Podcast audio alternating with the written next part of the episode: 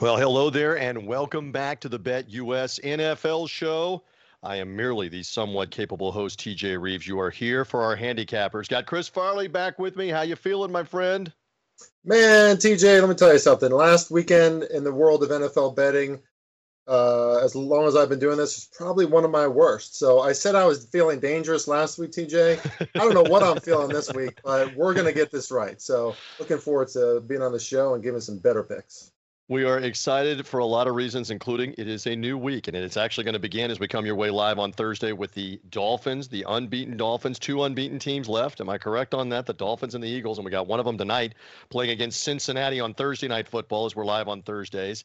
And Brad Thomas is also with us. You hear you hear him, see him on our soccer coverage of the Premier League, et cetera, on BetUS TV. But he also does the pigskin. In addition to the global football, he also does the pigskin. Good to be with you, my friend, and good to have you on the Bet US NFL show. Absolutely. Thanks for having me. I'm excited to talk football, both the global football and American football. And by the way, the best hairdo on Bet US. The oh, yeah. bar appreciate none. that. Put it up against uh, all of it uh, there with that. And we should make mention at the top of the show here as we come your way live. I do this show in the state of Florida. I often joke that people think I do these shows in the state of confusion. It is actually in the state of Florida, in West Central Florida, in the Tampa Bay area, the home of the Buccaneers, uh, who I'm associated with and do their radio. Brad is also in Central Florida, in Orlando. So we in the Tampa Bay area have largely escaped Hurricane Ian that many of you know about, have been seeing on the news, et cetera, in the Tampa Bay area with minimal damage. Obviously, to the south of us in Fort Myers, uh, just obliterated by a Category 4 hurricane with 150 mile an hour winds. And Brad, you're actually in Orlando. You got the remnants of about a Category 2 or yeah. Category 1 Hurricane Ian, and you fared all right. You've posted here on the show how are things in and around you in Central Florida? Yeah, so luckily where I live, um, you know, it's an un- undeveloped area, a lot of land, a lot of the retention areas. So we got pretty fortunate. Um, unfortunately, a lot of you know my family in areas I grew up, they're flooded. So we're just gonna you know send prayers out for them that it dries up quickly, not a lot of damage, and people are you know staying safe.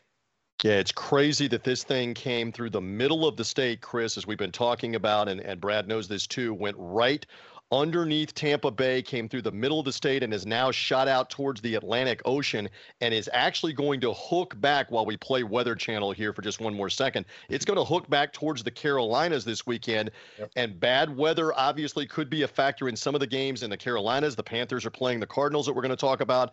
And then obviously up through the East Coast on Saturday night into Sunday, rain may be a factor in some of these games. So we'll pay attention to that. And again, uh, our hearts go out to those that have been suffering here for the last day and a half or so through the path of Hurricane Ian.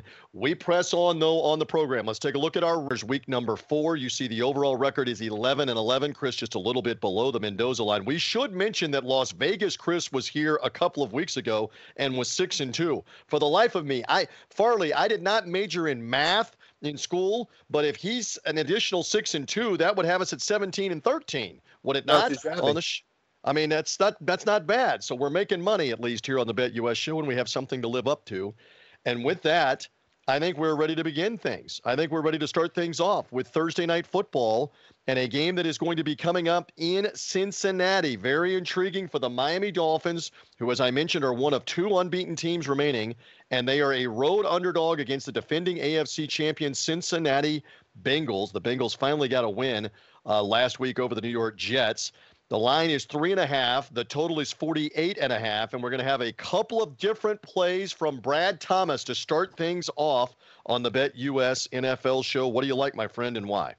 Yeah, so first I'm going to be on the Bengals minus three and a half. And honestly, all season, the Bengals are going to be a public favorite all season, anytime they're a favorite. But for me, it's not really so much about the Bengals, it's more of fading the Dolphins. The Dolphins were on the field for 42 and a half minutes last week. Since 2000, there have been four other times where defense was on the field that many that much time and they allowed the next week 30 points per game with the lowest being 23. And for me, attacking the Dolphins is fine.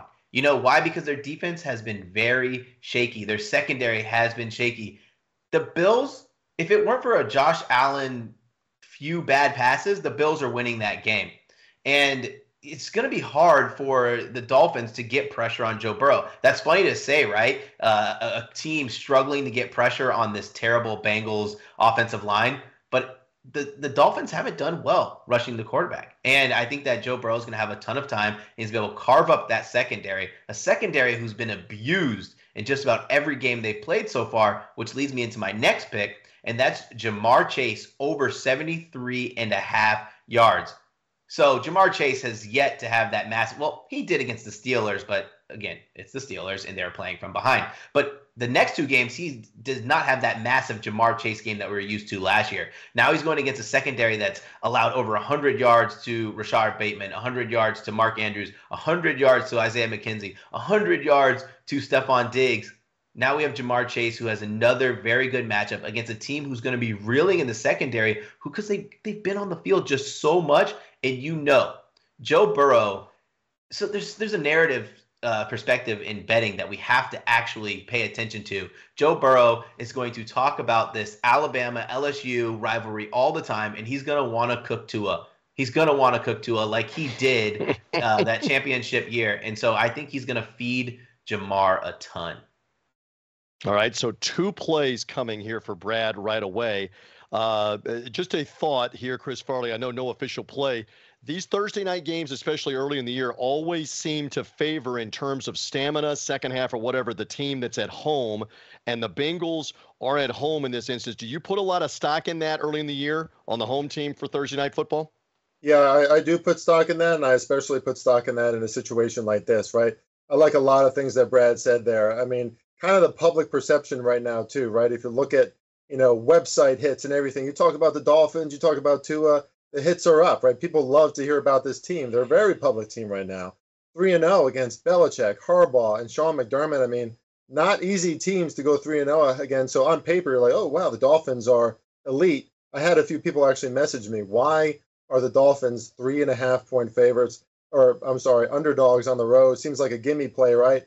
No, uh, that's a huge red flag, and it's a red flag because there's a confluence of factors heading into this game, a perfect storm, if you will, no pun intended. But I mean, Dolphins, right? The storm hit them too. They probably have to worry about their family. Right? Practices are different. Now they have to go up to Cincinnati. Tua is a little banged up. They have multiple injuries, actually. Uh, I, th- I believe Jaylen Waddle is also questionable heading into this contest, right? And then you have the Bengals who are just kind of sitting pretty at home, finally got their win. Uh, there's some controversy over Tua's concussion. Like Brad mentioned, over 40 minutes on the field. Their defense in that last game against the Bills in the heat and humidity of South Florida.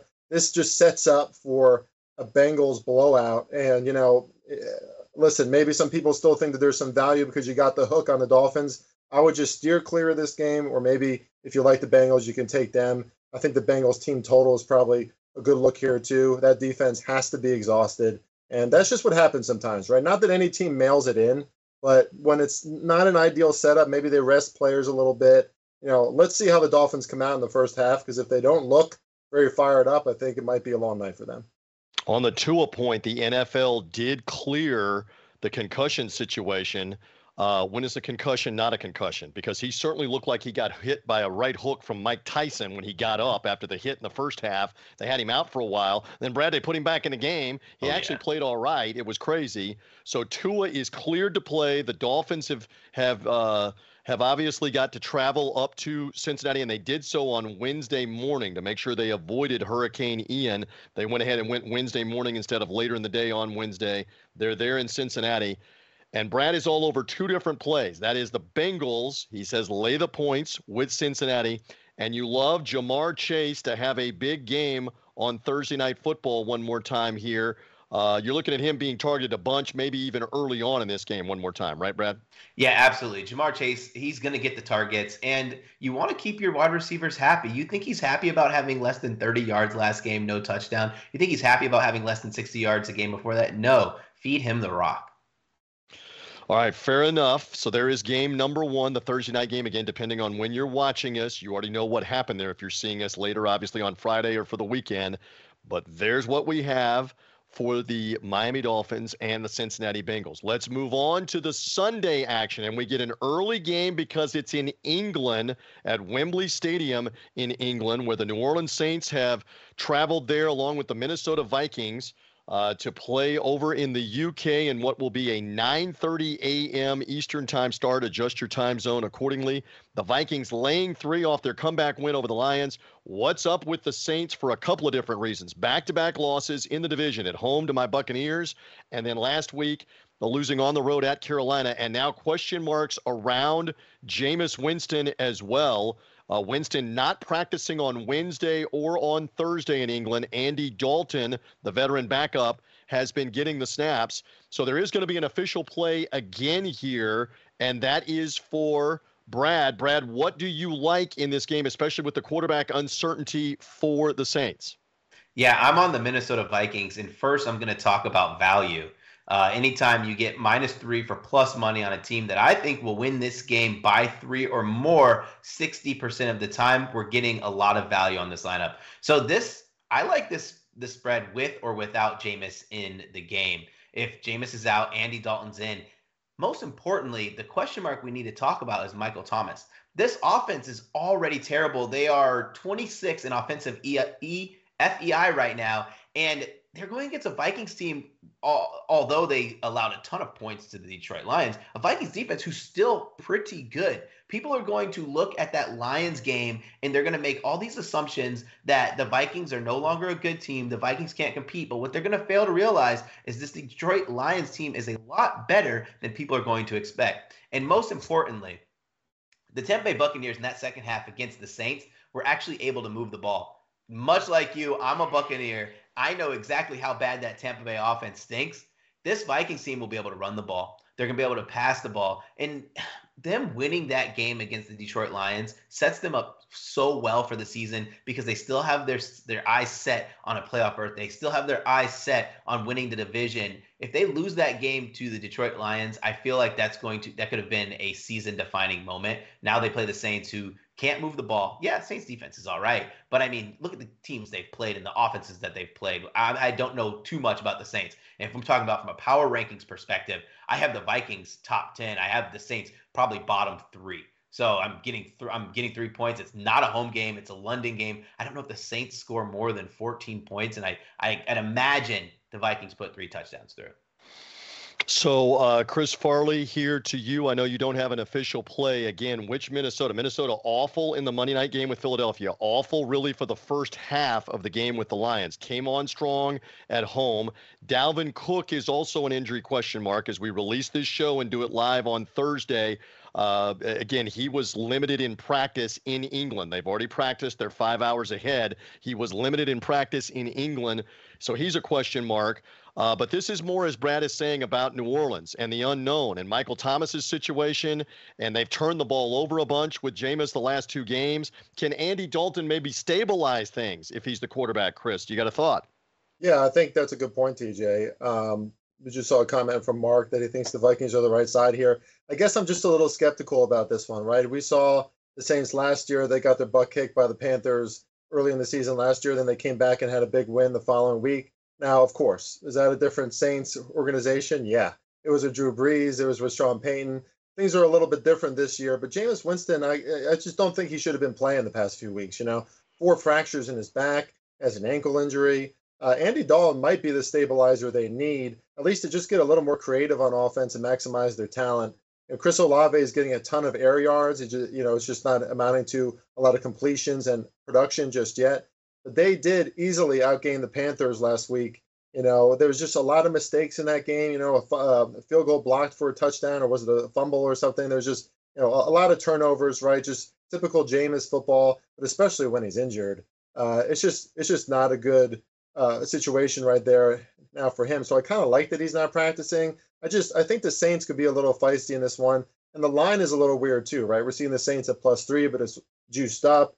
You know, they're giving you even money to bet on the on the Vikings. It was three and a half, and now so I don't know. It just feels like if the Vikings are as good as a lot of people think they are, that this should be a little heavier sided on the Vikings. So it's a stay away game for me, but I think the Saints could be a little feisty here. I mean, you go international too, anything can happen, and we've seen that before. Yep. In these uh, in these situations, the teams go over there obviously a few days early, get acclimated, et cetera. We'll see if it makes a difference and for whom. Again, we don't know Dalvin Cook's status in the game. We do know this, though. Brad Thomas is all over the Minnesota Vikings for an official play here. He says, take them in London. Cheerio! Take them in London uh, here to see if the Vikings can get things going. Uh, it would be a three and one start if they get the win, which with the first year coach Kevin O'Connell, the former offensive coordinator in New England and a couple of other places, if he gets a three and one start, that's a good start uh, for them. And it would be a rocky one and three start post Sean Payton for the Saints if it happens that way in this one. All right. We continue on Sunday, and now we get to the Sunday early games uh, in the afternoon, and this will include the Tennessee Titans and the Indianapolis Colts. The Colts off of one of the upsets of the season so far by beating the Kansas City Chiefs for their first win last week. They are three and a half point favorites. Tennessee.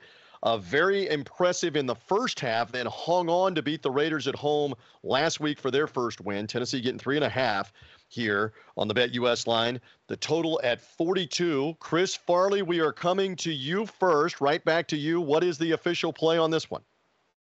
Yeah, I like the Titans here a lot, especially because we're getting the hook, right? I mean, to me, these are two very even teams. So if you're giving me three and then three and a half, uh, so you get the hook under a field goal, not too shabby. For whatever reason, the Colts have not beat the Titans at home in the regular season since 2018. For whatever reason, when Tennessee goes over there, they're pretty comfortable. And how could I be impressed by the Colts last week? I mean, I give I give Matt Ryan credit. He hung in there, tough, taking hits, scrambling all game. But man, you talk about a confluence of factors to benefit the Colts in that game against the Chiefs. The Chiefs made just four terrible, terrible mistakes in special teams that, in my opinion, that led to the Colts win. Uh, Colts defense stepped up there too, but again, you know, a lot of people talking about Shaq Leonard too and how that's going to change this defense. Maybe, you know, maybe if, if he comes back, they're a lot better. I mean, he's a great player, but from reports that I'm seeing from Frank Reich, they're just not uh, very confident yet, like in his movement. You know, he's just not as explosive. He's not quite ready. So even if he plays, I'm not sure it makes a big difference in this one. We saw Derrick Henry finally get going a little bit last week against the Raiders. Uh, you know, we saw Tannehill mix it up with his wide receivers a little bit. And this is just a tough team. It's going to continue to be a tough team under Mike Vrabel. You know, I, I can't you know, that loss in week two uh, against the Bills, that was more about the Bills, if you ask me. If the Titans are not what they used to be, I think that's especially true without A.J. Brown because he was Tannehill's safety blanket game in and game out. But they're still going to be a competitive team, especially in a divisional matchup. So three and a half, I got to like the Titans here. Well, and again, uh, here for this matchup, the uh, the status of uh, Jonathan Taylor, another player that missed practice on Wednesday. He's got a toe injury. He's a big part of the Colts offense. He ran it well in the game with Kansas City, but he's an unknown as we head uh, towards the weekend. Um, I love this play with you. Uh, we'll we'll plug our brother's show here on Bet US TV, Three Dog Thursday. I was all over this on Three Dog Thursday. I'm liking the Titans on the road. They are four and one straight up and against the spread in the last five meetings against the Colts, and all of those games, by the way, against Frank Reich as the head coach. Even though Matt Ryan's the first year quarterback. All right, Brad, that's enough of us on this game. I know you don't have an official play, but any thought on Titans Colts real quick before we move on? Yeah, for me, it's going to be Titans or nothing. Um, I do a segment on my personal Twitter page called Operation Fade, where I look at the top four most public bet NFL spreads, and I fade one. And last week, I by the way, Operation Fade does not have anything to do with the hairdo because that's an outstanding fade. This is a different fade that we're talking about. Brad, go ahead. Yes, and so I I faded the I faded the Chiefs, and I just felt it was a perfect storm for the Chiefs. Now, when watching that game, if you were to ask me at the end of the game if I felt like I made the right decision, I would tell you I did not. It took a myriad of fortunate events for the Colts to win. I was not impressed, and I have not been impressed with the Colts offensive line. I was not impressed. I have not been impressed with Matt Ryan's decision making. there's just so much that happens in that game. You would think that watching Matt Ryan, uh, he's probably in his third or fourth year, right? He holds the ball too long. He he throws too many turnover worthy passes. And now you're going against a Titans team who Ryan Tannehill was playing for his job. If you ask me, he was playing for his job last week, and he's even scored a touchdown with his wheels. Like it's just a perfect storm for the Titans to cover in this game because I don't think both teams are either very good. Uh, I have them both rated pretty lowly on my on my power rankings, and they're both one and four against the spread in their last five games. So, just like Chris said, if they're really even, you get three and a half, you got to take it. And the Titans, obviously, we're looking forward to seeing what they can do here in this. Again, keep in mind, Chris knows this. He's a Giants guy, and we're about to talk about the Giants here in just a second. Uh, the Titans had the game, and then the Giants late in the game, shoulda, coulda, woulda, uh, get the touchdown, get the two. But the Titans then go down and get into field goal range, and Randy Bullock missed the kick in his own stadium. If he makes that kick, then we're talking about them winning in the opening week. Instead, it's a loss. It's an 0 2 start. They won last week. So, for whatever it's worth, we'll see what happens uh, with the Titans and the matchup with the Colts. We want to remind you before we move on, thank you for finding us. We're here Thursdays, 1 p.m. live with the BetUS NFL show. Spread the word. You can do us a favor right below. Hit the like button, hit the bell. Make sure you're subscribing. Make sure you're sharing us out. We're going to talk about every game every week in some detail, even if there's not an official play. You find it all right here on BetUS TV. Again, live on Thursday. Keep the comments coming. I'm seeing the audience grow. Uh, guys, keep the comments coming. You'll see some comments coming up on the screen. We'll kind of address those. Uh, some of the peeps are in the comment section going back and forth on some of these different games. Keep that all coming. We love that here on BetUS TV. Let's go to another early game, and this one will be in the Meadowlands off the Monday night loss to the Cowboys. The Giants playing host to the Chicago Bears. The Bears come in off of a win last week over the Houston Texans, where they did not have to do much in that game, especially throw it. They ran it, they played some defense, they won the game. All right, the Giants, the traditional three point home favorite uh, for that advantage there at MetLife Stadium, the total at 39 and a half. Not a lot of points expected to be scored on the Bet US line. We're going right back to Chris Farley. All right, the Giants licking their wounds a little bit. What do we like here? What is the thought on this matchup coming? Yeah, two teams with fans that have strong accents, right? This is a good one. Two classic cities against each other. You know, in the past, this might have been one heck of a rivalry, one heck of a game. Probably not so much on Sunday, but uh, I have this line exactly where it is at Giant, Giants minus three. I think that's kind of where you have to put it. You know, they're at home, disappointing loss, obviously, against the Cowboys, but that's just going to be the Giants story this year. And I talked about it on the Three Dog Show yesterday or, or earlier today, yes. Uh, is that just you know that offense goes through Daniel Jones just a little too much, right? So uh, they're kind of it's kind of built as if he's Josh Allen. That's not the case, but I am impressed by what the Giants defense is doing. Don Wink Martindale, I think, is making a real difference. They play aggressive, they play hard. Not a ton of talent on their defense, but that's just what they do. And I could say the same about the Bears defense, right? Matt Eberflus, uh, these guys are flying around the field. Roquan Smith was everywhere, everywhere last week uh, uh, for the Bears against the uh, Texans, probably their best player last week. But I also can't be too impressed by what the Bears are doing because on offense, that's all they do is run the ball. They do it effectively, but the Giants historically are better against the run than most people realize now. Didn't look like that was the case last week, but I just think that the Giants, when it all comes down to it, they have a better coach. They have an offense that can move the ball a little bit better. I'm going to choose to just take the Giants' money line in this one and parlay it with something else it's just a good spot for the Giants to get a win against a, an opponent that's probably slightly worse than they are. Um, you know, it, it's not a game that I would take the Giants minus three, though. I'll put it that way. On the on the three dog show, I gave away the Bears plus three and a half. So I think this is a good hedge. Maybe you play the Bears at three and a half, play the Giants money line, or maybe parlay the Giants money line like I am into another one. So let's get another win here, Giants. Come on, this is a game you can win. Step up for Hey, Brian Daboll, the first year coach, making a lot of friends, and if they win this game against Chicago, they're three and one to start the season. And I don't know the last time the Giants. It's not been in the last few years that the Giants have been three and one to start a campaign. So you will take that. You might even have to go back to Eli uh, to find the uh, three and one start. Oh, yeah. So you would take Definitely that. have to. maybe maybe have two on that. All right, Brad. Any thought? We see a couple people weighing in on the under. Um, Mark, they're saying I'm a Giants fan, but I don't like them this week. Brad, any thought if no official play on the Bears coming in? I mean, let us not forget they've both been at home, but the Bears got a couple of wins earlier in the year. This is not that bad a matchup, two and one against two and one. I think the line's really sharp. Um, anytime you have two struggling offenses, uh, the Giants are the worst offense uh, per PFF, and the Bears are the sixth worst offense per PFF. You have two struggling offenses. You know they're going to rely on field goals. They're going to rely on on you know getting down the field and making the most out of the possessions. So there's going to be fewer fourth and one attempts, fourth and two attempts. They're going to rely on their kicking game. For me, if I want to bet this game, I'm going to have to look more at a player prop perspective. I would kind of target Khalil Herbert uh, rushing yards. We know Monty's a little banged up. Um, and on the Giants side, you can't go wrong with Daniel Jones. I haven't seen his rush line yet, but that offensive line's not good. And anytime you have a quarterback who has wheels uh, with a bad offensive line, what they're going to do is they're going to take off. Uh, also, no Sterling Shepard for this game, and their their pass catchers aren't that good. So Daniel Jones is has a lot of weight on his shoulders. So why not? I think that his, his fair line would probably be somewhere be close to 32 to 35 and a half. And I already know the books are going to set it kind of close to 28 to 29. So I'd probably be on his over. All right, like that. Again, uh, you mentioned Sterling Shepard out for the year. ACL injury late in the game with the Cowboys on Monday night. They announced that uh, yesterday. He will miss the remainder of the season. So that's a blow to the receiving corps. Saquon Barkley coming off of injuries, obviously, the last couple of years, looking more like himself what will happen. The official play is for Chris Farley here. Uh, I neglected to get your Titans official play on the record, even though they saw it on the screen. Here he is again, official on the Giants money line, and it's part of a parlay with another game coming up later in the show. You got to stay tuned for the other game that he's pairing it up.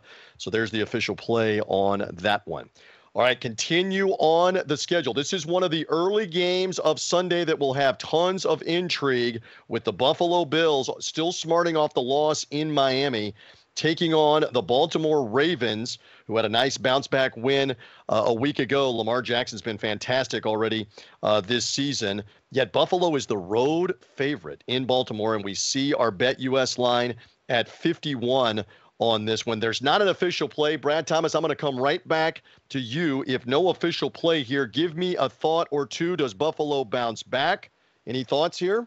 Yeah, so I had a couple of thoughts about this game and just because you know you don't have an official play on a game as a sports handicapper and everyone who's watching is something to important to know is you use situations like this to see how you're going to play the different markets in the future if the bills lose this game i think there's value on bills to win the super bowl because their price is going to plummet they're going to at some points get healthy If the Bills win this game, then you, you kind of start to want to look at the Ravens in a betting perspective. I don't know if there's anything that I would play that way. So personally, I'm hoping the Bills lose so I can get better value on them to win the Super Bowl. From a betting perspective in this game, I would probably look at Ravens team total over. Much like the, uh, the, the Miami Dolphins, the Bills played down in South Florida, and I, will tell you this: every year I go to Dolphins, uh, the Patriots at the Dolphins, um, every single year, and this year I made the mistake of getting Patriot side tickets because I waited too long to get my tickets.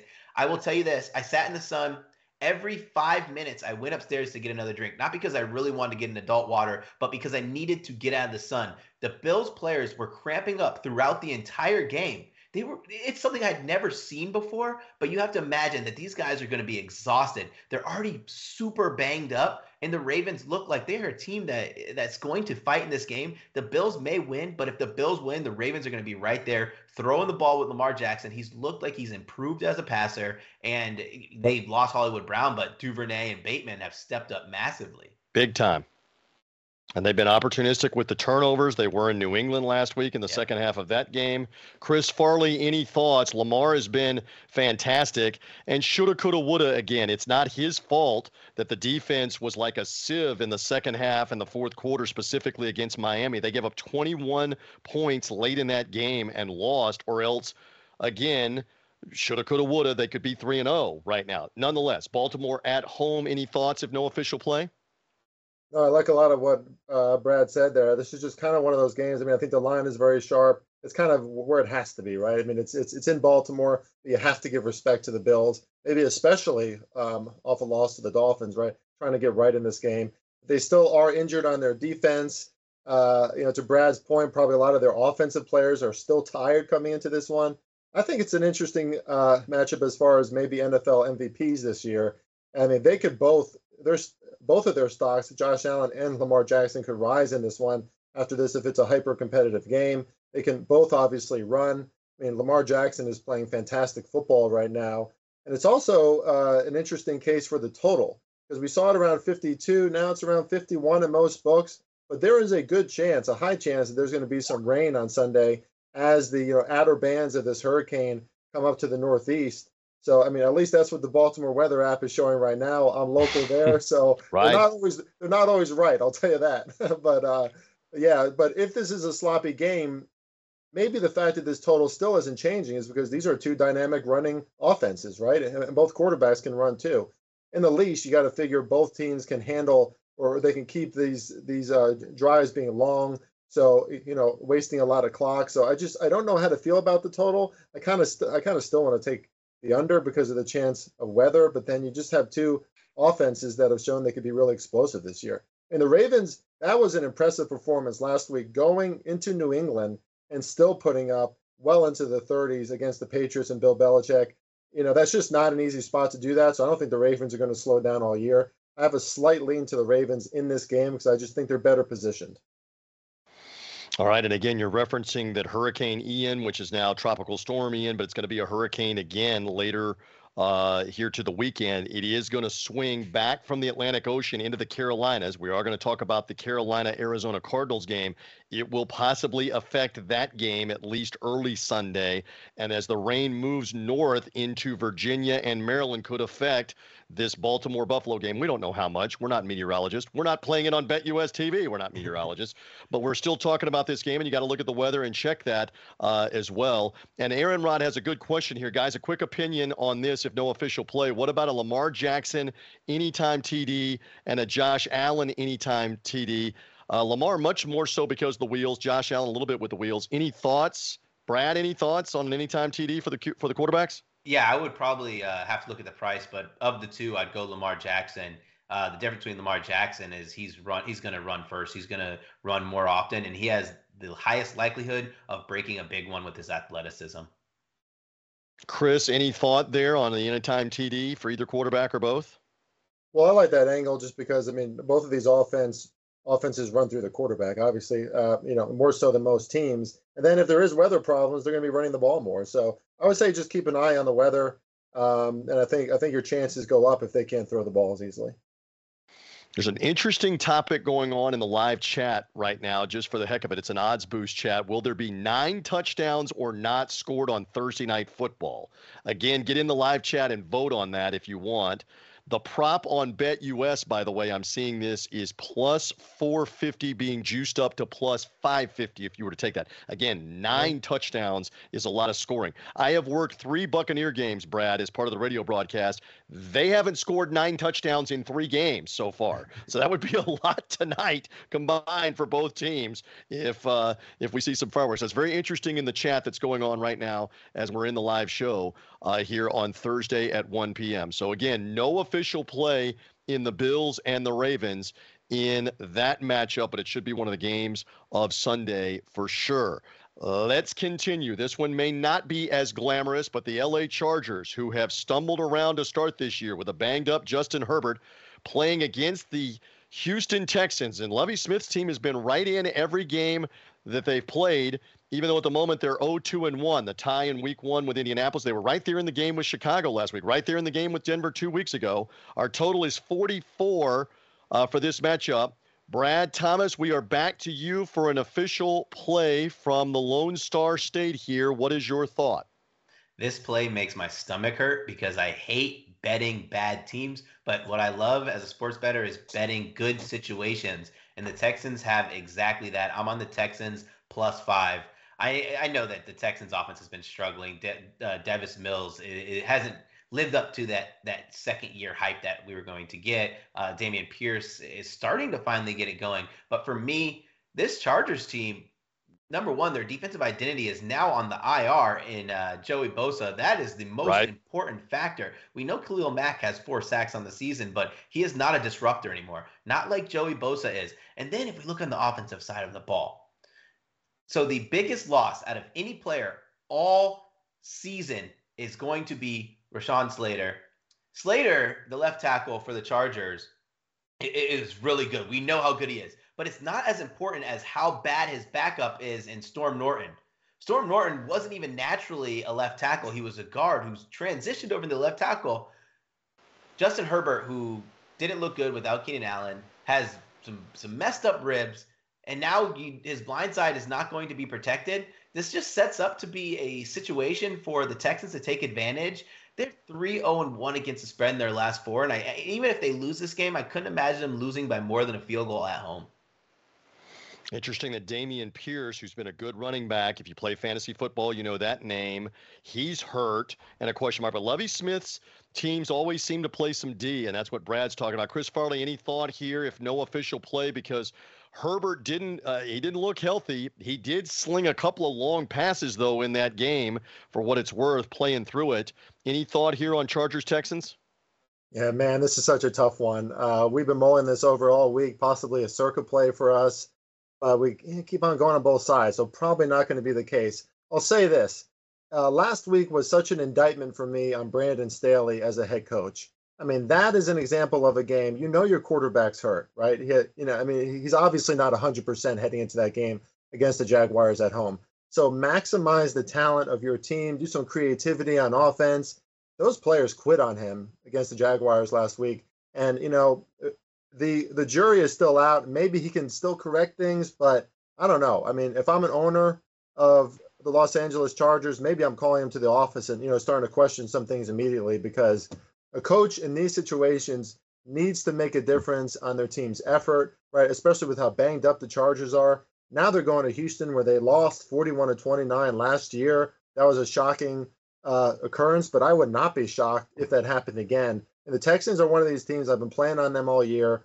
There's, you know, they haven't lost uh, ATS so far. They pushed last week, and they're just one of those teams that, because of their defense, because of the way that Lovie Smith coaches them on defense to bend not break, they're probably going to hang in most games. And then that's probably especially the case at home. So only side I think at this point that I can look is Houston because I just don't trust that Brandon Staley is going to bring anything to the game for this Chargers team. And here we go with more Chargers DNA max like a ton of talent and just it's just not getting maximized. So it's really frustrating.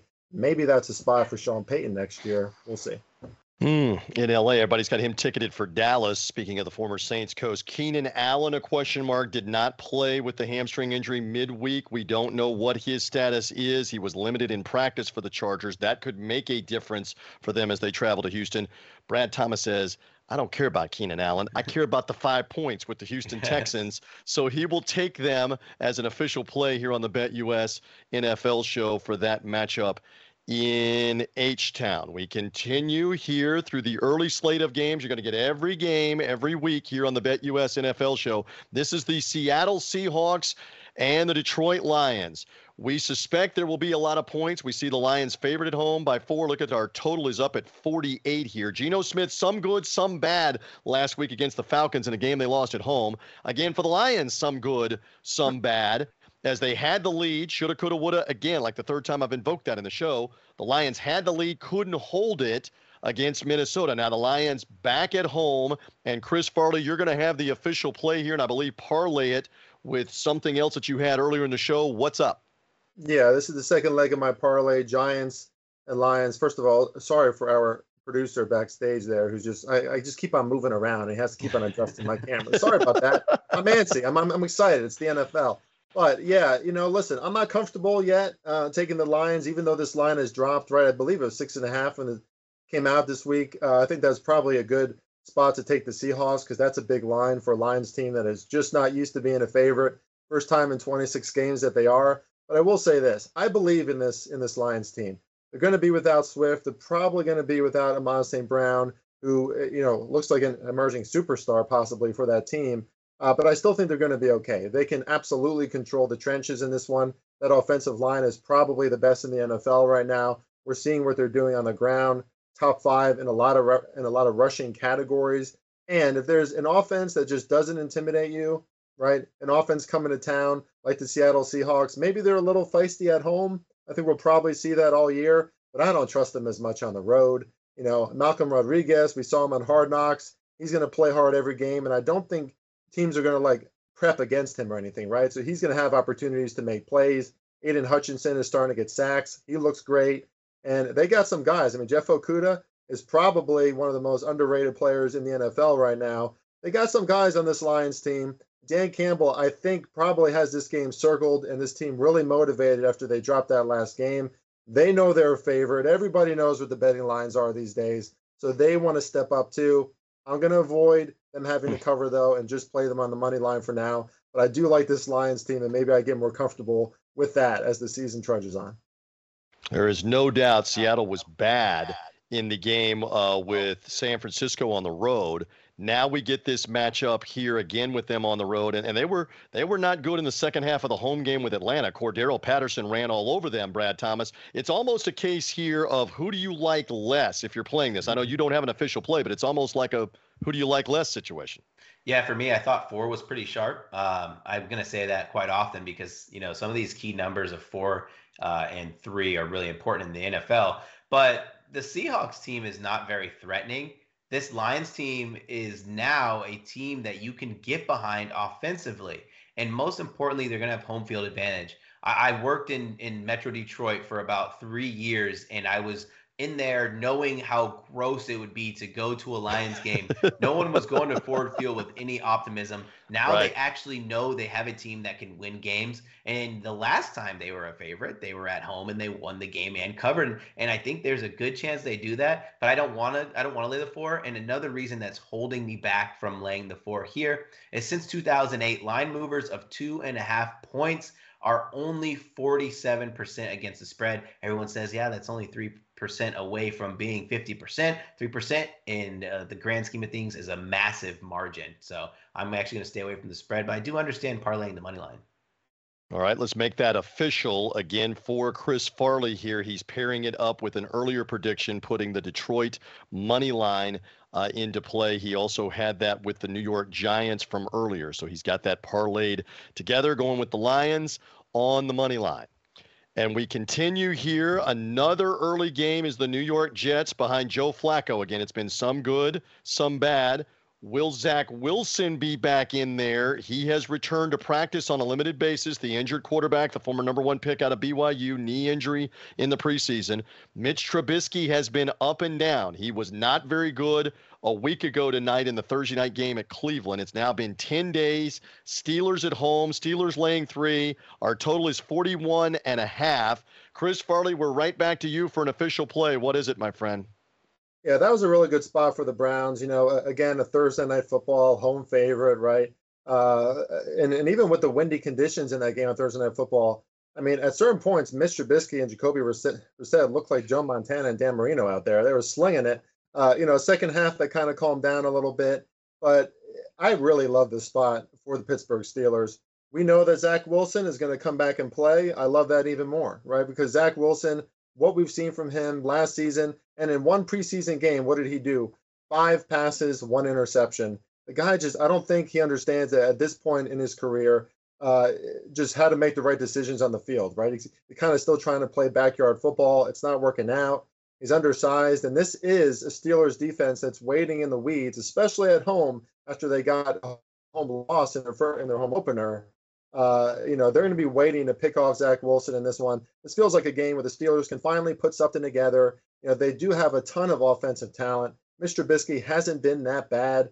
So in this setup against a Jets defense that can be good, you know, their defensive line is formidable, but they give up yardage. That's for sure, right? As the game goes on, you see these quarterbacks really succeeding throughout through the air. I think Mitch eventually can just break this loose, or their defense will break it loose. I like the Pittsburgh Steelers at home at, at only a field goal. I think there's some value there. It is interesting here about Zach Wilson again, and Chris's belief is they're going to go with him all the way. Flacco, the veteran, has been there. Probably they'll play games. Mike Tomlin will play games on who's the quarterback going to be, maybe coming right up to game time. Brad, I know you don't have an official play here, but any thought on this matchup with Pittsburgh back at home? They've been smarting for the better part of a week off of a division loss. Yeah, so for me, the reason I didn't play it, I was like, why is Pittsburgh only a three point favorite? Like, I would probably have this fair line closer to four, four and a half. Um, the the Jets, regardless if Zach Wilson plays or not, their offense is poor. It's terrible. Uh, they don't move the ball efficiently. They, they, don't pass the ball well. They don't. I don't even think the play design is all that great. And then defensively, they're terrible at tackling. Uh, they, they they make a lot of mistakes. For uh, they're a well coached team defensively because we know Saleh is a good coach, but I just don't know if they have the talent and this Pittsburgh Steelers team is playing at home. Um, I just was a little confused about the line, so for me that kind of made it a stay away. Um, should have, could have, probably been on the Steelers, but just the line didn't make sense to me. I don't think this Jets team's any good. Just like the line last week where it ballooned all the way to six and a half uh, before game time when they played the Bengals, and the Bengals absolutely routed them. Again, Breece Hall, the running back, the rookie out of Iowa State. They're going to try to get him going. But Pittsburgh's secondary has been really good, always is under Mike Tomlin for this matchup. So no official play uh, here on this game. Actually, there is an official play. My mistake. It is it is Chris Farley's official play. You love the Steelers in this spot. Just one more time, real quick. I love them. I love. I just think it's a really good setup, right? And and the Jets. Listen, I mean, Zach Wilson is coming into this game cold, right? I mean, he's already not good, and he's coming in cold. It's just a great setup for the Steelers at home. They had all the takeaways against Joe Burrow week one there at home as well. Mac Jones played better against them in week two.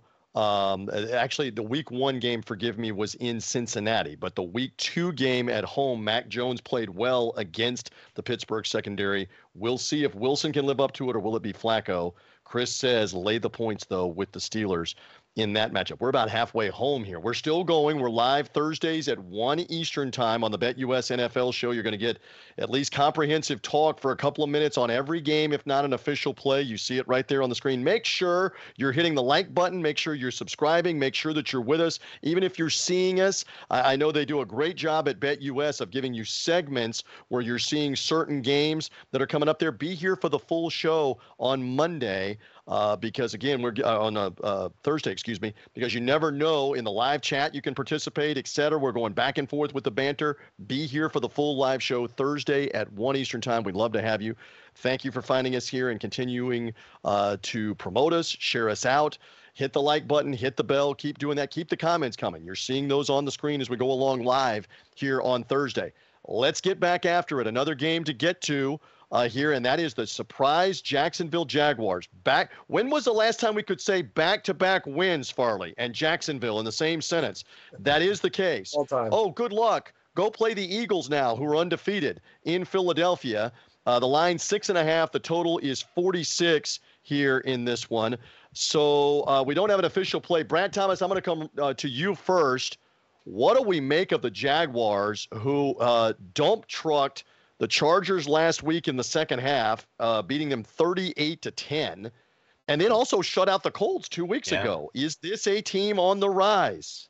Yeah, this is a team on the rise. And so this whole offseason, I've been very vocal about two quarterbacks. That was Trevor Lawrence and Jalen Hurts. And for me, this is going to be my Super Bowl because I'm just going to be grinning ear to ear that my predictions were correct.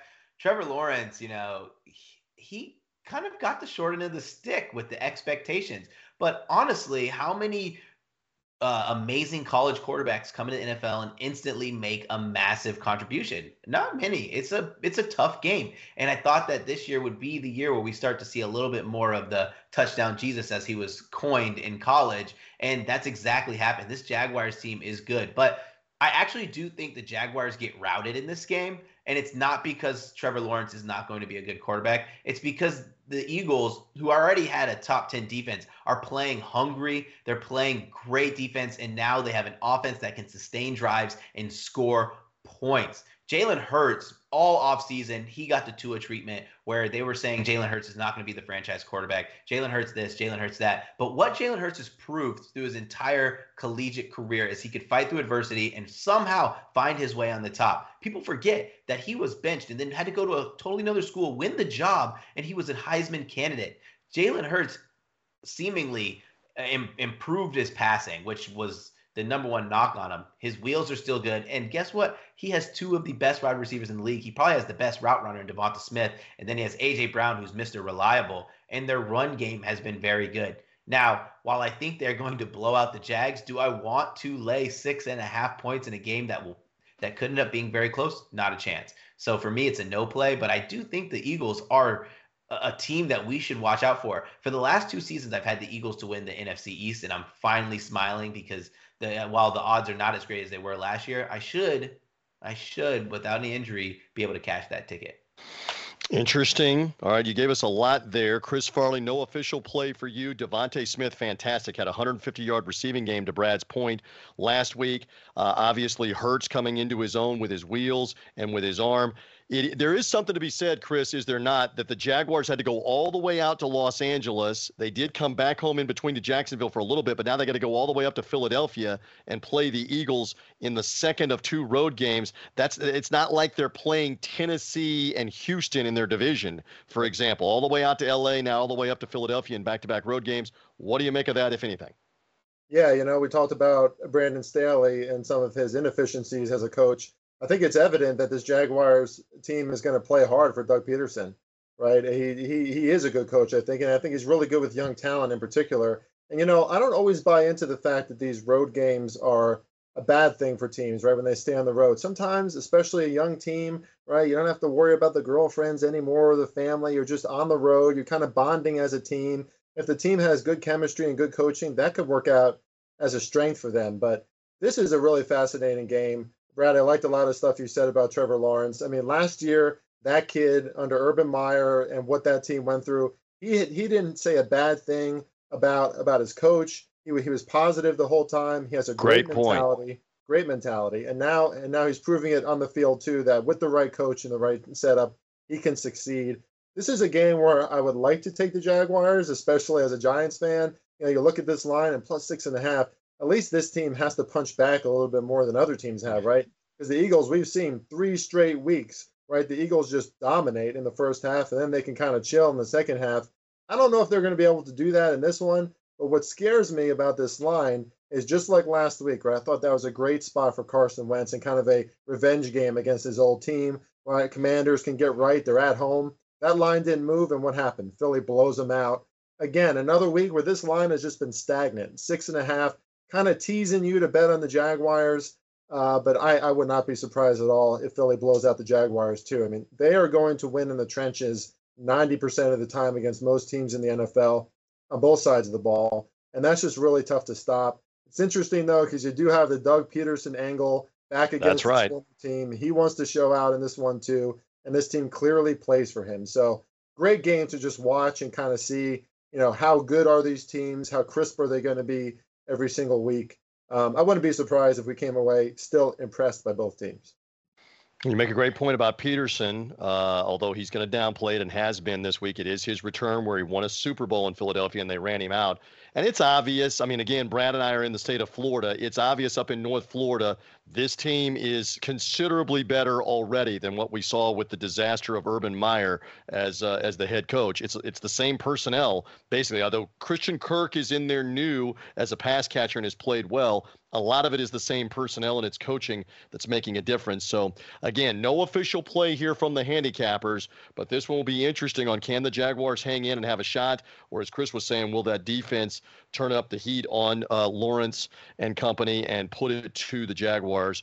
We will find out in that one. All right, let's continue. Traditional rivals next in the Washington Commanders at the Dallas Cowboys. It's an early game, a noon start time. Cooper Rush getting a lot of buzz, not only the Dallas Fort Worth area, but now he's won back to back games as the emergency fill in starter for Dak Prescott. And we see the line three and a half for the Cowboys here with a total of 41. Cooper Rush winning in the final seconds against uh, Cincinnati, leading a game winning touchdown drive. And he was pretty good, not great, pretty good for a lot of that game on Monday night against someone's Giants. Uh, Chris Farley, right back to you here. No official play. Commanders at Cowboys.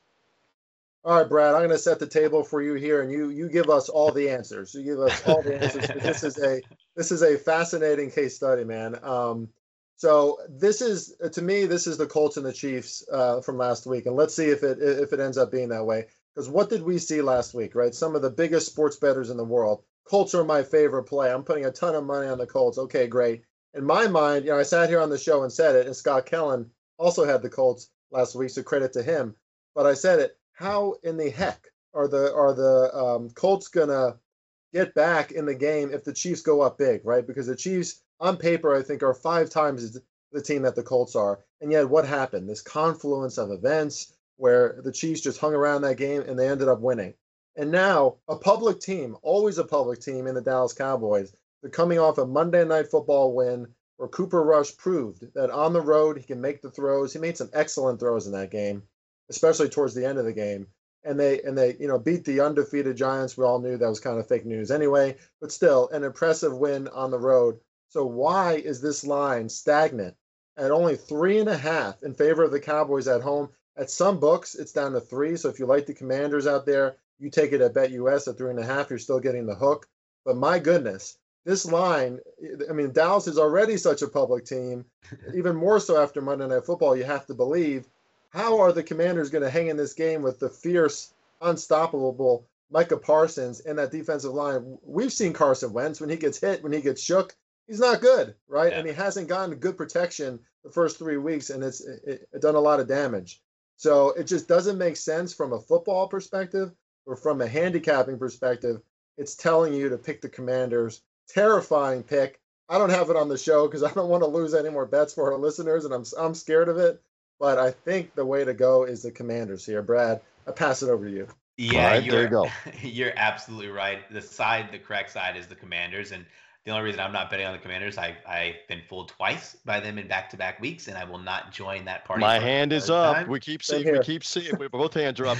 we keep seeing the promo for the Three Dog Thursday show uh, that's out right now. Last week on the show, I got the two college pick uh, picks correct. I had the Commanders against Philadelphia at home, and it was a disaster. Brad, yeah. they couldn't protect Carson Wentz, etc. How do they keep this? Here's my question: How do they keep this from being a disaster in Dallas again, especially with pass protection, like Chris was alluding to? Yeah. So my number one, my first note on this game was Commanders suck at protecting the quarterback. Um, and yes. it has been even more evident last week. So now they've had a week to prepare for what they know is going to be a, a, a nasty pass rush. Where I think they get a little bit of a benefit is how much Dallas in the secondary is willing to play very aggressive and risk uh, risk big plays to make big plays themselves. And I think that helps Carson Wentz getting balls out early, running routes that are favorable to bad protection. I just think that this is a spot where the Cowboys are coming off that high on the short week where they could lose this game. The Commanders need a massive bounce back after Carson Wentz looked like he didn't even know how to play football. They did not know how to run the ball. They didn't know how to do anything. If this was a game where we were going to bet the Cowboys, I think we would want the line to be minus four and a half. We'd want the books to set it there because that just means that the Cowboys are going to win by six or more. But at three, it makes me think that the Commanders are a live more a more live dog than we're giving them credit for. Now, their keys to victory, they're going to have to exploit the the weaker secondary. They're going to have to keep Carson Wentz upright. Those are their two keys to victory for me. All right, no official play here, but it'll be a very interesting. Cowboys have a chance to be three and one with three straight wins after Dak Prescott got hurt. That would be big news and a bonus for we would we would all three agree on that, right? Yes. It would be a big bonus for Dallas with Prescott hurt that they win the first three games after he's out of the lineup with Cooper Rush at quarterback. That's what's on the line if they can beat Washington at home here in this matchup. All right, we move on with no official play in that one. Let's move on to the Cleveland Browns and the Atlanta Falcons. What to make of this? We've already mentioned the Browns won a week ago on Thursday night here as we do the BetUS show live on Thursdays at 1 Eastern Time. Impressive win against the Steelers. Meanwhile, for the Falcons, went up to the Pacific Northwest and beat the Seahawks. You could make an argument that the Falcons uh, could have won all three of the games, yet they're one and two. And now we go to this matchup here with a total at 47 and a half the game in the ATL. And Brad Thomas, we're right back to you for an official play on it. What do you like, sir? I am so happy that the public wants to keep betting on the 3 0 against the spread Atlanta Falcons because if you're giving me this game almost down to a pick 'em for the Browns, I'm going to have to take it. Listen, the Browns are a team who don't make mistakes too often. Why? Because they're really catapulted by their elite run rushing game. They're number one in the NFL at over 190 rush yards per game, playing against a Falcons team who does something so poor that is the only reason, in my opinion, that they are not undefeated, and that is defend on third downs. A lot of people see this Browns team and they instantly think Baker Mayfield. They think uh, turning the ball over. Jacoby Brissett doesn't make mistakes like that, and, and what he does, he puts his team in a position to win. The Falcons, you know, they look good. Mariota looks good. Patterson's dealing with a little bit of a knee injury, and I think he is the catalyst that keeps them going. If you saw that game when they played the Seahawks, uh, the backup running back uh, out of BYU literally did not know the mesh point and they turned the ball over, almost lost the game. It's the small errors that the Falcons keep making that keep them from being an undefeated team. And when you're playing against a team who is plus two in the turnover margin, uh, being the Browns, because they run the ball, they don't throw turnover worthy passes, they become a live spot whether they're home or away against a team who makes those mistakes and they're still growing. I'm not saying this Falcons team is bad by any means, but they're definitely on the right track, but not there yet. Chris Farley, I'm interested here. I know the uh, the official play is going to be Brad Thomas's play in a second, uh, but Atlanta scored in all three of their games. They were winning the whole second half of the New Orleans game.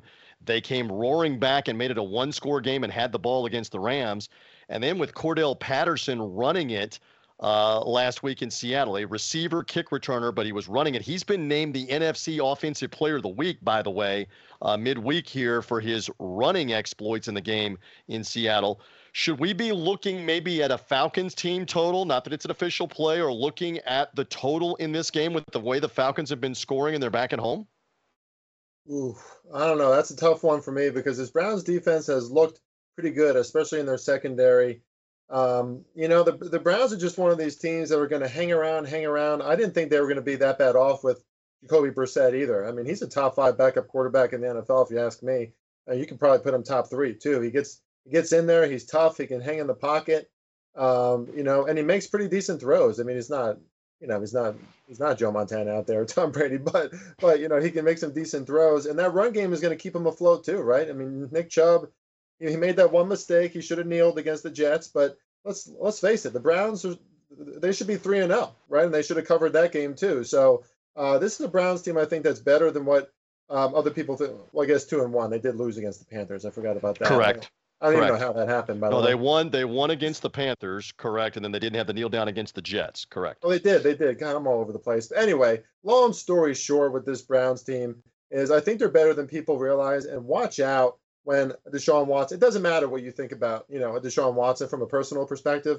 When he comes back as their quarterback, he is an elite quarterback. And this is going to be a much scarier team then, because then you have a passing game that really has some legs to it, especially downfield.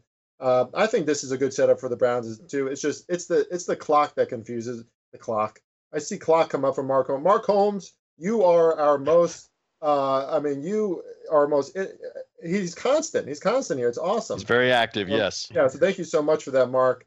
Um, but anyway, I think this is a better setup for the Browns. Just the line scares me a little bit. That's all. Because I would think that the Browns should be bigger favorites. And again, you make you make mention. We keep talking about this. They could be three and zero oh right now. If they get the win here, they're three and one. With having traded Baker Mayfield, with Deshaun Watson suspended, they would be three and one to start the year. Give Kevin Stefanski a lot of credit with a backup quarterback and holding everything together if they can get there. And Brad Thomas believes they are going to get there. He says, take the Cleveland Browns. And because it's a short line here at minus one, he believes they're going to win the game, obviously. Um, yeah, but Brad, just give me a quick thought here because uh, we hear handicappers talk about this all the time. For those that are watching us live on the BetUS show, and then I promise we're moving on to our remaining games. When a line is one like this and you're contemplating lay the one or the money line, take me through what you do there as, as, uh, as a handicapper. Yeah, for me, I look at what the juice I gotta pay. Um, if if it's minus one, if I'm picking a team to win, margins are, are thin in the NFL, and this year, actually more than any other year, it's landed on one. But one is not a common margin in NFL. So if I'm getting minus one ten versus minus one twenty, minus one twenty five, I'm taking minus one ten because I just have to win a fewer amount of games to be profitable. Good point on that. One is the loneliest number. That was a song.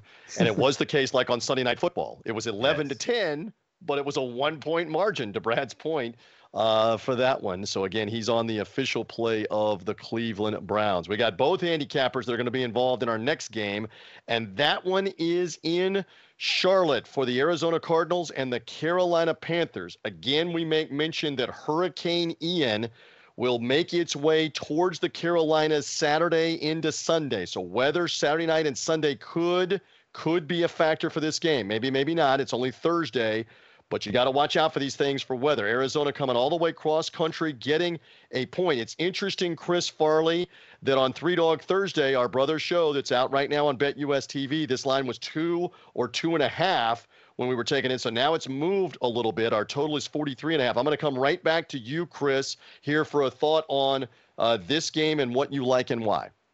Yeah, I mean, clearly the BetUS show has the ability to move lines, and that's exactly what we did yesterday. So kudos to us. Uh, no, I really love the Cardinals in this spot, and I'm not sure when this line came out Sunday night, Monday. I was surprised that they were underdogs. I know the Panthers just got their win, but like we said, right, uh, a lot of extenuating factors in that win against the Saints. You know, field goal block, I believe, or field goals missed missed by the Saints. Return that one for a touchdown.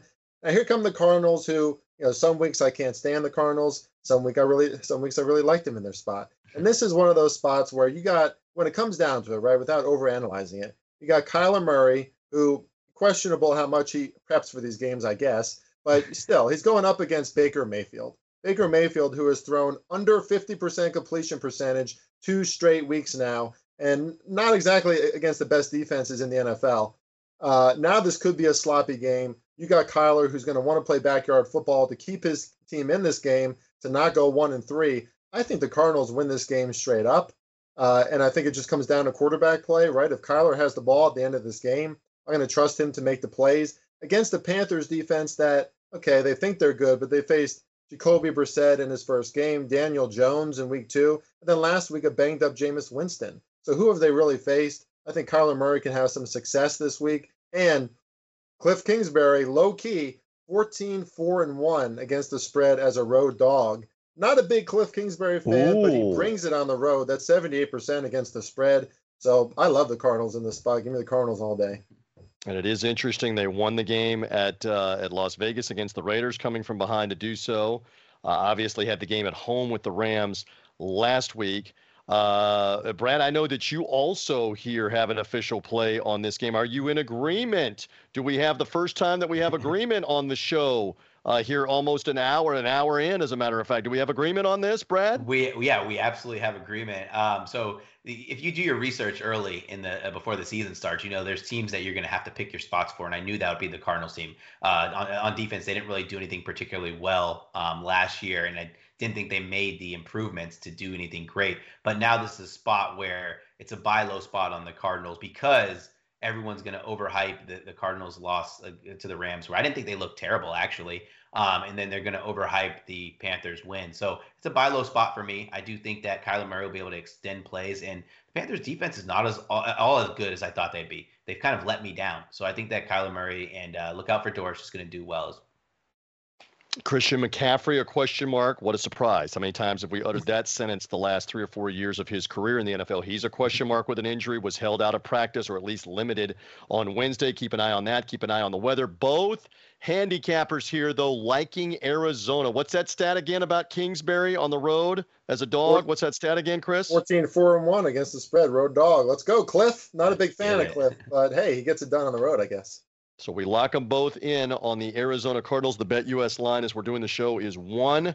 They both say take them, take the birds, take Kyler Murray and company for that one. All right, uh, AFC West as we come down the home stretch is where we find the Raiders at 0 and 3 against the Denver Broncos. Russell Wilson company won that ugly Sunday night game. The Raiders getting two and a half as the home team here. The total 45 and a half. Seriously, are the Raiders with Josh McDaniels about to be 0 and 4. Brad Thomas back to you here for a thought if no official play. That is what is facing them. if they don't find a way to win, the Raiders are 0 and 4 after being in the playoffs last year. Yeah, um, this is a battle of two poorly coached teams, which is why I'm not on it because I don't see there's a clear advantage to either side. The Raiders have talent, the Broncos have talent, yet they can't win games, or if they win games, they're squeaking by, and, and that's coming from the Broncos. I'd imagine that at some point, this Raiders team is going to actually get pressure on a quarterback. They have so much talent on that defensive line. Why do they have so few sacks? Like, it doesn't make sense to me. And then the Broncos, when are they going to let Russ cook? I don't know. They maybe this game. Um, I maybe might take the points with the Broncos, but ultimately, that game they played against the 49ers, while the Broncos, I do think pregame was the smart decision. While I was in game watching the game, it was the 49ers who lost that game. They were carving the Broncos up on the ground with Jeff Wilson. And uh, for some reason, Shanahan wanted to have Wilson on a, a, carry count, which I think they should have just kept handing the ball, making life easier for Garoppolo. So I, am not too sure of what to expect from this game. Uh, two poorly coached teams and two teams I, I just can't get behind. Chris Farley, a thought here. I know we talked about this game as well on Three Dog Thursday from the underdog perspective here for Denver uh, against the Raiders in this matchup. Any any thought here? If no official play. No, just a, yeah, just a few thoughts for the audience. First of all, we have Aaron Rodgers commenting on the show. That's very exciting. Uh, the Aaron Rodgers, multiple MVPs. There Aaron Rod, yes. so that's amazing. First of all, no, it's probably not Aaron Rodgers. But second of all, yeah, that Vegas offensive line in particular has not been good. Uh, just you know, Derek Carr is going on the run a lot in these games. They have to shore up some of that protection against Bradley Chubb and this Denver defensive front. That's been pretty good so far. Um, as far as Russell Wilson goes, um, I'm so glad you said all that, Brad, because God, the San Francisco 49ers broke my heart last week. I'd love that spot for them. They outgained the Broncos significantly in that game in yards per play and just didn't amount to anything. But credit to Russ for Russ for doing his job at the end. Lastly, Josh McDaniels, we know, coached over a decade ago for the Denver Broncos. What a yep. nice little setup here for him to finally get his first win against this Broncos team. But even at two and a half, I'm just a little afraid that this line is trying to lure us into taking the Raiders, right? Because then, you know, the Broncos could either win or they could cover it in a really close game. We saw a two point game last week between the Titans and Raiders. So I'm just off this game. Don't want to touch it. Two teams that I cannot trust right now. Couple of uh, viewers, couple of peeps are asking questions. Scott says a thought on the total. There, that is on the screen. Any quick thought, either oh. one of you, Brad? yeah, thought, I got a quick thought. Now, I, I think we could see some points in this one. Um, you know, eventually the Raiders have to come alive. And I do like the fact that Russ finally got going on that final drive against the 49ers. Sometimes you see momentum from a previous game kind of leak into this game. So uh, I do, uh, total's a little too low for me. I have it at 49. It's around 45 and a half right now. Brad, any thought on the total before we get yeah, off the total game? for me is just not is just not something I'd want. Um, I'd imagine that the total would be set lower if this was going to be an under game, 46 and 45 and a half ish.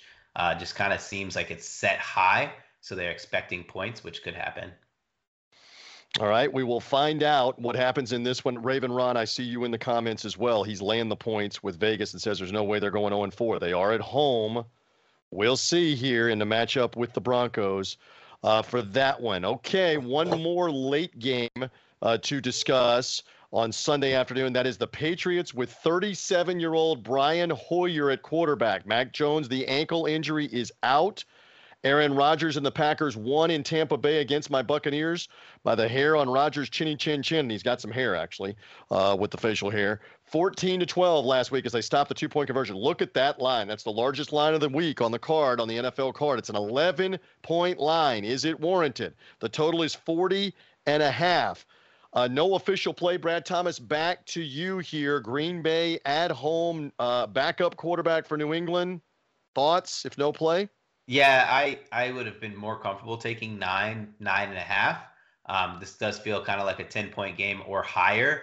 Uh, listen, the, the Patriots have been poor in the secondary, and I don't see how they are going to contain Aaron Rodgers. Even with the players that the Packers have that are out, you see that Doubs is taking that next step. We were wondering when, you know, everyone talked about Doubs in the offseason, and now he's finally taking that step. He's he's gaining Aaron Rodgers' trust. And then offensively, I didn't think they were that good. And then Mac Jones had a heck of a performance last week, willing his team, turning DeVante Parker into the DeVante Parker that we that we thought we were going to get. I don't see that out of Brian Hoyer. I don't want any part of this game, but if I did, I mean, maybe this could be a spot where you tease uh, the Packers. Tease them down with another spot that you like. Interesting. Uh, Chris Farley, any thought here on Green Bay trying to get to three and one back at home? Got to be feeling good. Their defense played very well against the Brady and the Bucs. Granted, the Buccaneer receivers again banged up. I'm not apologizing, but that's not the same offense without Mike Evans, Julio Jones, Chris Godwin, some combination. They were able to hold them down. Now, now again, New England without its starting quarterback. Uh, that that's advantage Green Bay, no doubt. Any thought if no official play, Chris? Before we move on. Yeah, yeah, just a contrarian thing on the Patriots here. You know, Bill Belichick when he's an underdog of this magnitude, he's, he's pretty darn good. They usually win straight up or they cover the line. that being said, it's Brian Hoyer, and I like what Brad said about the Patriots secondary last week. I mean, that is an indictment on their secondary if I've ever seen one, right? Because they're at home. It's a good opportunity to at least show that they could limit one of the best quarterbacks in the league and they just couldn't do it. You know, Lamar Jackson threw all over them. They moved the ball. Uh, so I don't trust them against the Packers, but it is the Patriots. You still got some of that allure of their past and maybe their defensive prowess. So better game just to stay away from. Although I will say I think this is still nine and a half at some other books. So if you'd like the Patriots, this is where you take it. Again, I bet US. Fair enough. On that one, no official play on that matchup with New England headed to Green Bay uh, in a late game there. Where could the Patriots be one and three here with the injury to Mac Jones, their season already in turmoil? Uh, if that one does come to fruition. Okay, here we go. Sunday night football. And as we're doing the live show here on Thursday on BetUS TV, we see the Buccaneers playing host to the Kansas City Chiefs. And guys, it is official since we began the live show. The game will be at Raymond James Stadium in Tampa. There had been some doubt, as we've been talking about, because of Hurricane Ian, whether the game could be played in Tampa. Would the NFL wait a little longer, maybe wait until Friday to decide what to do? Uh, one of the things that had been discussed was playing the game in Minnesota. I mean, if you got the Buccaneers and the Chiefs playing and they can't play in Tampa, why not play in Minnesota? That's what I always say. uh, but that that scenario did not come through. It will remain in Raymond James Stadium. I know the Glazer family that owns the Buccaneers released a statement on Thursday afternoon saying it will be safe enough and secure enough with all the security people, all the medical personnel that are needed for a crowd of expected near 70,000 to be at the game. They can staff it, they can have the game. So it will proceed as Sunday night in Tampa. So let's go ahead and talk about this one with the Chiefs as a road favorite off the loss. Both teams off of losses. Brad, you have an official play. What is it in this Super Bowl rematch from two years ago? I don't know if I'm hedging my happiness or I just feel like I have the right read on this Tampa Bay Buccaneers team, but I am going to be on the Kansas City Chiefs minus one. What a terrible time for the Buccaneers to be hosting the Chiefs. You know, they're banged up. Tom Brady, listen, I'm a diehard Bucs fan. I've been a Bucs fan my entire life. I'm not one of the Bucs fans who just happened to come from New England where with Tom Brady. I know what agony. I know what pain. I, I see Bucco Bruce over the left shoulder up yes. there on the shelf. That's hardcore old school Buccaneers. Yes, yes, keep going, my friend. I know pain, and I know what Brady is going through. this Buccaneers team kind of reminds me of the Lakers team when LeBron James came, went to LA where he was surrounded by a bunch of guys who weren't as talented as he wished they'd be. When you watch Tom Brady play this game, you know, the, the first thing that everyone says about the Buccaneers is their inability to protect the quarterback, right? So we know that they're banged up on the offensive line. But even when uh, Tom Brady's getting protection, anytime a receiver, the ball might be behind the receiver, receiver might drop a ball, they have to worry about Papa Brady getting upset, reaming them out. There's so much pressure on this offense that it looks so stagnant. The reason the line is only one is because that defense. I, I have them as the top rated defense, and I think that uh, that Football Outsiders have them rated as the top defense as well. They're going to keep them in this game. Weather is going to be an issue, but I am not at all afraid of this this rushing attack from the Tampa Bay Buccaneers. A lot of that has to do with the offensive line. We're getting absolutely no push. Now we play a Chiefs team coming off a loss with a Mahomes who's going to be super fired up. Yeah, it's Brady prime time, so I'm super terrified. But if I'm looking at a massive talent gap, I have to call a spade a spade, and that's exactly what the Chiefs are. A little revenge too uh, that Mahomes mm. can get hmm. on this this uh, Bucs oh, defense.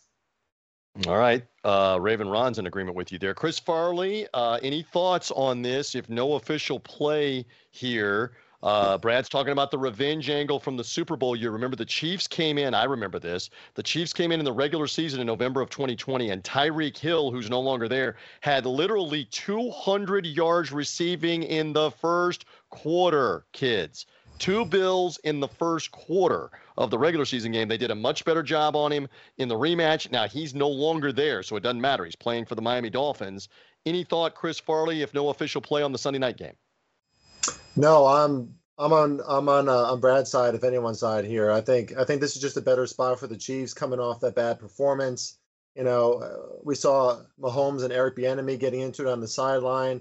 Andy Reid trying to calm down Mahomes. For me, with the team as buttoned up as the Chiefs has been, usually that means we're going to see much better things from them on Sunday Night Football. Um, I just don't think the Bucs are quite there yet. You know, a lot of moving parts on offense still. And but but I, I will say this: the Bucs are going to be a team down the road with how well their defense is playing. Watch out for this team, you know, weeks like seven through uh, 17, 18, because I think they're going to ascend to the top of the NFC at that point. right now, I like this spot better for the Chiefs.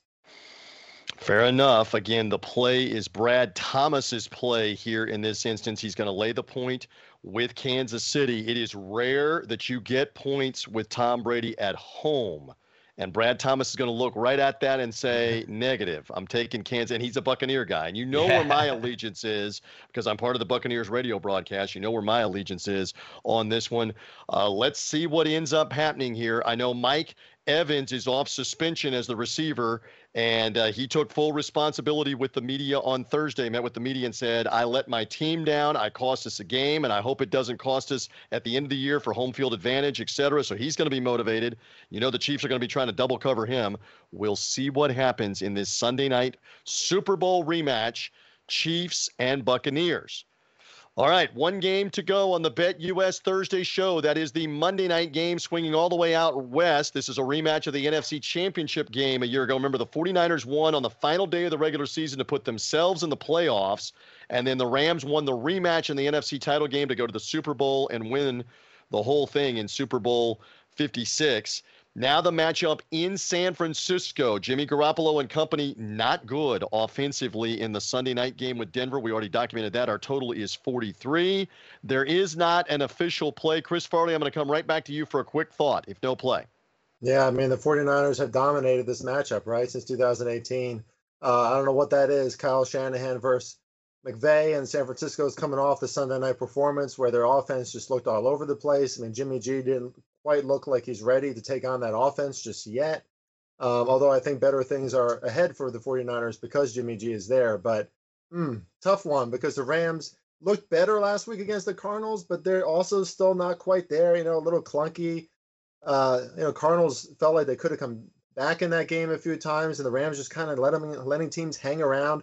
I don't think you can do that against the 49ers in Santa Clara. So, uh, slight lean to the 49ers here, but for what it's worth, um, Kyle Shanahan is not good as as a home favorite, and he's not good against the Rams either in those situations. So they're not used to being a favorite in this matchup. So we shall see. Uh, this is the first time in, in two years, two seasons, that the San Francisco 49ers are favorites against the Rams. So they usually win, but now there's expectations for them to win. So I'm off this game. Better game for me to just watch. Brad, the Rams come off the win in the division against Arizona. They also won over Atlanta. They've been giving up some points, though, the first three weeks of the season. Any thought, if no official play, with them going to the 49ers? Yeah, I, I initially lean Rams, but I don't think you're going to have me uh, taking a public dog, I mean, a public favorite on the road in prime time. Uh, both offensive lines are going to be suspect. Uh, Williams is probably not going to play for the 49ers. Um, so I expect the Rams to get pressure on Garoppolo and vice versa. That Rams offensive line is not good. So I expect the 49ers to get pressure on uh, Matt Stafford. This is who can keep their quarterback up right the most. Um, I do lean Rams here, but it would not shock me at all if Vegas cleans up in this game and they absolutely put the public out of business with a win by the 49ers. Interesting. Again, San Francisco struggled on offense. Elijah Williams out with the knee injury. Uh, they struggle to run the ball, which is something Kyle Shanahan wants to do. Try to get Deebo Samuel a little more involved, George Kittle a little more involved. Uh, we shall see. They have had the Rams number. There's something to be said for that. So that's the matchup in Santa Clara for Monday Night Football for that one coming. There we go. That is 16 games analyzed here on the show on a Thursday afternoon by means of recap. Let's go back and take a look at what the handicappers are officially on. I won't go over every game, but you do see that Chris has a parlay with the Giants and Detroit to pay attention to, both of them on the money line. The handicappers do agree as well on the Arizona Cardinals. I can't believe the swerve from Brad that he's taken the Chiefs as the road favorite in the rematch with the Buccaneers. The loser of that game is 2 and 2. How about if Tampa Bay doesn't win it? They will have won the first two games on the road at Dallas and at New Orleans and then lost two at home to Green Bay and Kansas City if they don't win it. That would be a wild 2 and 2 and not a 2 and 2 that anybody would have forecast. Win the first two on the road and then lose the next two at home. I don't know that Brady lets that happen. I don't care who the receivers are. We'll see. We'll see if that's the case. We will find out. Any final thoughts, guys, before we are done? Chris Farley, any final thoughts before we uh, embark on another week of NFL action that'll kick off with the Dolphins and the Bengals on Thursday night and move all the way through the Rams and the 49ers on Monday night? Yeah, only for me is uh, for me. This is probably the last week that some teams could really surprise us. Like, oh, that team is that good. Oh, that team is that bad. Things are starting to settle down a little bit. We're getting a better perspective on all these teams. So again, be cautious with your bets this week. You know, you're betting on a team like the Raiders, perhaps. Uh, you know, maybe you know, be cautious. That's all I'm going to say. But we're starting to get there where we have a more holistic picture of who these teams are. Brad, any final thoughts before we're done? We appreciate you hopping on. Anything else? Yeah, first, thanks for having me. And second, I would say this is a good time to say this. This week is going to be a week where we're going to have a lot of players, and it's going to start happening. A lot of players are going to be last minute scrubs from games. Do not overreact. Vegas knows that a lot of these guys are questionable and they bake it into the line. It's the deadliest trap you can find yourself in is overreacting to a player being out and betting the other side. Love that, Brad. Good advice there uh, on that uh, and just pay attention to line movement, et cetera, et cetera. Like that Cardinal line keeps coming down, Farley. You have them on the Three Dog Thursday show. You have yeah. them here on the NFL show. That thing might be pick them before we get there. So get so, in while you can the get the points, right? Going down too. yeah, the Cowboy so and the Cowboys as well. For that matchup with the Commanders, so we'll see what happens there as the as the lines move around. Listen, guys, great job on the show today. Thank you, Chris Farley. Thank you, Brad Thomas. A great job here debuting on the NFL show. Boys, enjoyed it. Be well.